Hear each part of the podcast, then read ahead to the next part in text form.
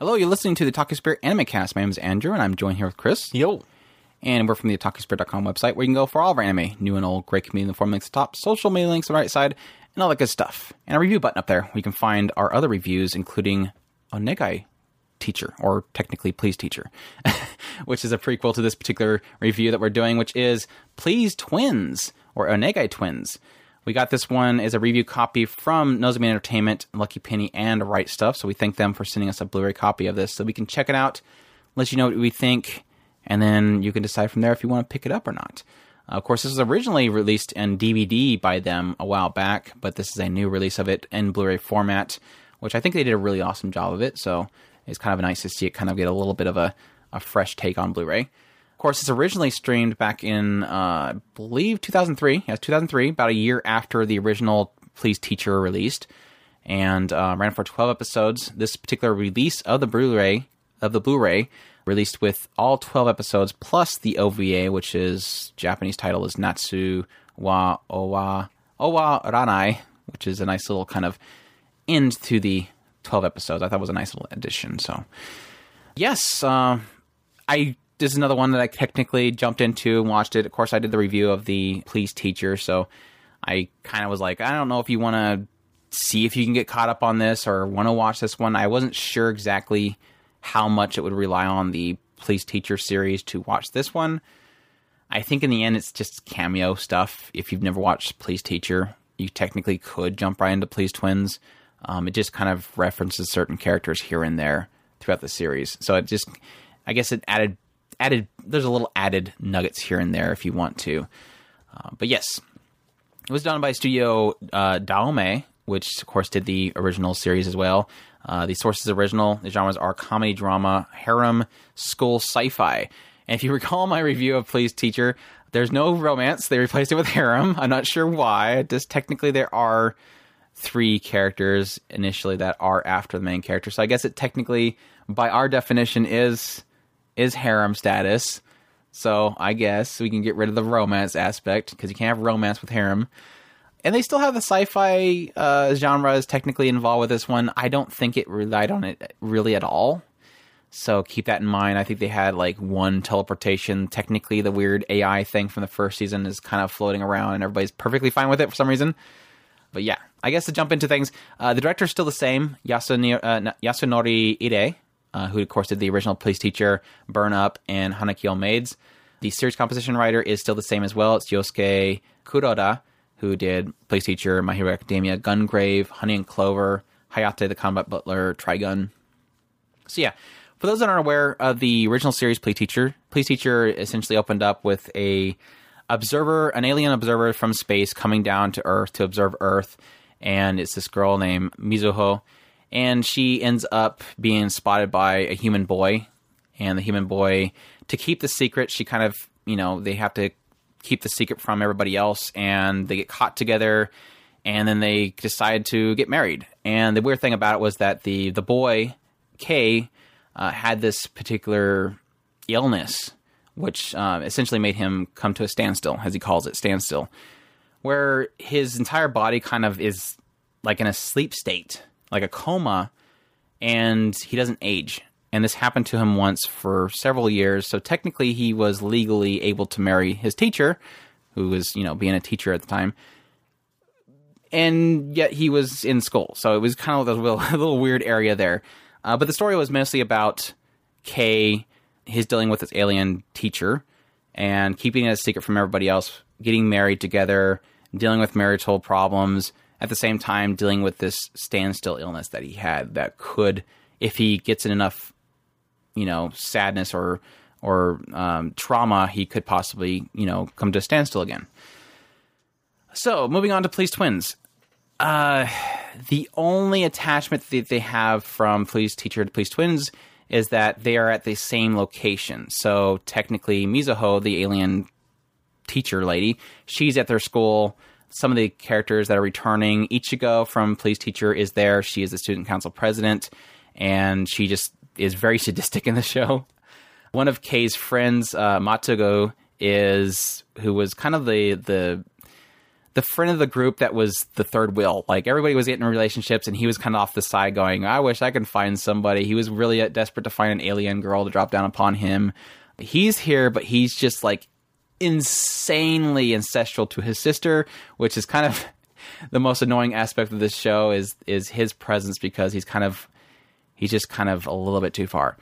So the story opens up in this particular setting, same town and everything.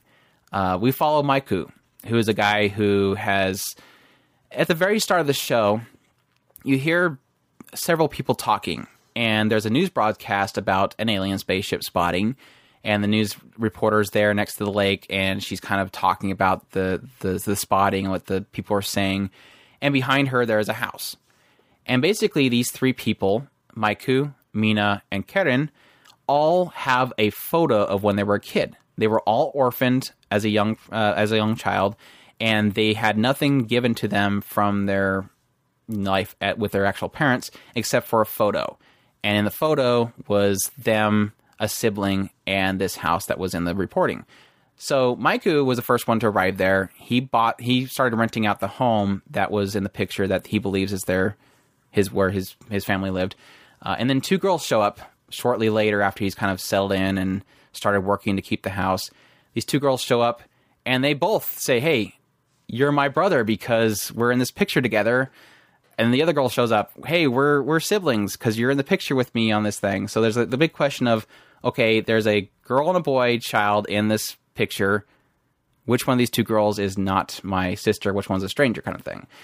And this begins our adventures of of living together in this home because he kind of reluctantly allows them to stay there because they have nowhere to go, and um, finding out which one is the which one is the stranger and which one's a sibling, while trying to keep it a secret from you know his school and his his this girl that's really attracted to him, like desperately attracted to him, and um, the shenanigans that are involved with that is basically the premise of it. So the I, I guess I can come out and say from my impressions pretty quickly in this series is that Maiku is a much more enjoyable main character than Kei was. So both of the series, both Please Teacher and Please Twins, have similarities between the two of them. One is the fact that they're both kind of dealing with a kind of a taboo of relationships, something that is not really looked upon by society as being okay in Please Teacher, it was about basically technically adults, you know, in relationship with what seems like children, or a teacher with a student is really the big the big key thing there. Uh, in this one, it's really kind of touching on the aspect of like, is it really okay for attraction between siblings, even though technically they never live with each other and they might not be siblings? You know, kind of bookended by the fact that you have this this side character who's obsessed with his sister so that, that those elements are kind of the same there. They're both kind of dealing with something that is kind of seen as, you know, not okay, but kind of dealing with it in a way that you can technically be okay with it. They both kind of deal with issues with that kind of stuff. The other thing that I kind of noticed with the, the difference between the two of them is, or the similarities between the two of them is they both have a technically a love triangle in between the two of them. You had, and the other one was Kei and Mizuho, and then there was the other, the friend of, of Kei that was in, in love with him and it's when you technically have Maiku and these two girls that could be sisters. The thing that really kind of sets beside, well, the, if you guys listen to my review of Please Teacher, the main key issue that I had with that series was Kei was unbearable. He was a main character, even though they were trying to sell me on the point that he's technically an adult. He was very immature, and that was because of his illness, of course. That was kind of the point of it. But he was still was just very whiny very childlike. In this one, you technically have Maiku who decided to move out to find this home that he believes was his, where he was raised at when he was a kid. He, you know, bunks up in there. He uh, gets a job coding. He's, you know, surviving on his own. So he's very much more mature. And then you have these two girls that show up and how he's trying to basically take care of them. He's like, you know, there's a chance these could be my siblings. This could be the family that I wanted this entire time. I'm going to take care of these two girls. I'm going to do what I need to do in order to bring them in, give them a home, because they're both all three of these these characters technically were all abandoned as childs. They were all off to orphanage or people that took care of them. They have no sense of family, so they're kind of finding this home together. And that was kind of the, the thing that initially kind of drew me to it. Is like, okay, the main character is is mature. He's a lot more blunt. He's not afraid. He's he's just kind of he's normal, I guess. He's normal and mature. Uh, and the cast is kind of likable in that regard. And each one of these characters, I can kind of see their issues. Where they're technically, yeah, Karen showing up and doing her new thing and and and and fainting all the time is kind of one of those little. Yeah, that kind of puts a little damper in it, but yeah, at the same time, they're all kind of believable, and I want to see what they'll do to kind of stay together and move forward.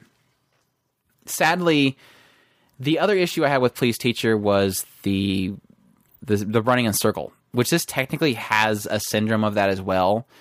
Uh, it does find itself kind of chasing its tail at some point, re kind of telling the same beats. And in this one, it was really around the idea of: Are we strangers? Are we are we siblings? am I the stranger? Am I the sibling? Am I the stranger? I, can I do this because I'm if I'm the if I'm the stranger, it's okay, but if I'm the sibling, it's not good. And they kept hitting on that several times throughout this series. And after you know the 15th time of hearing that, or the the 50th time of hearing that, it was kind of like, I get it. Okay, I get it. You don't have to say it at the end of every episode, at the beginning of every episode, the middle of every episode.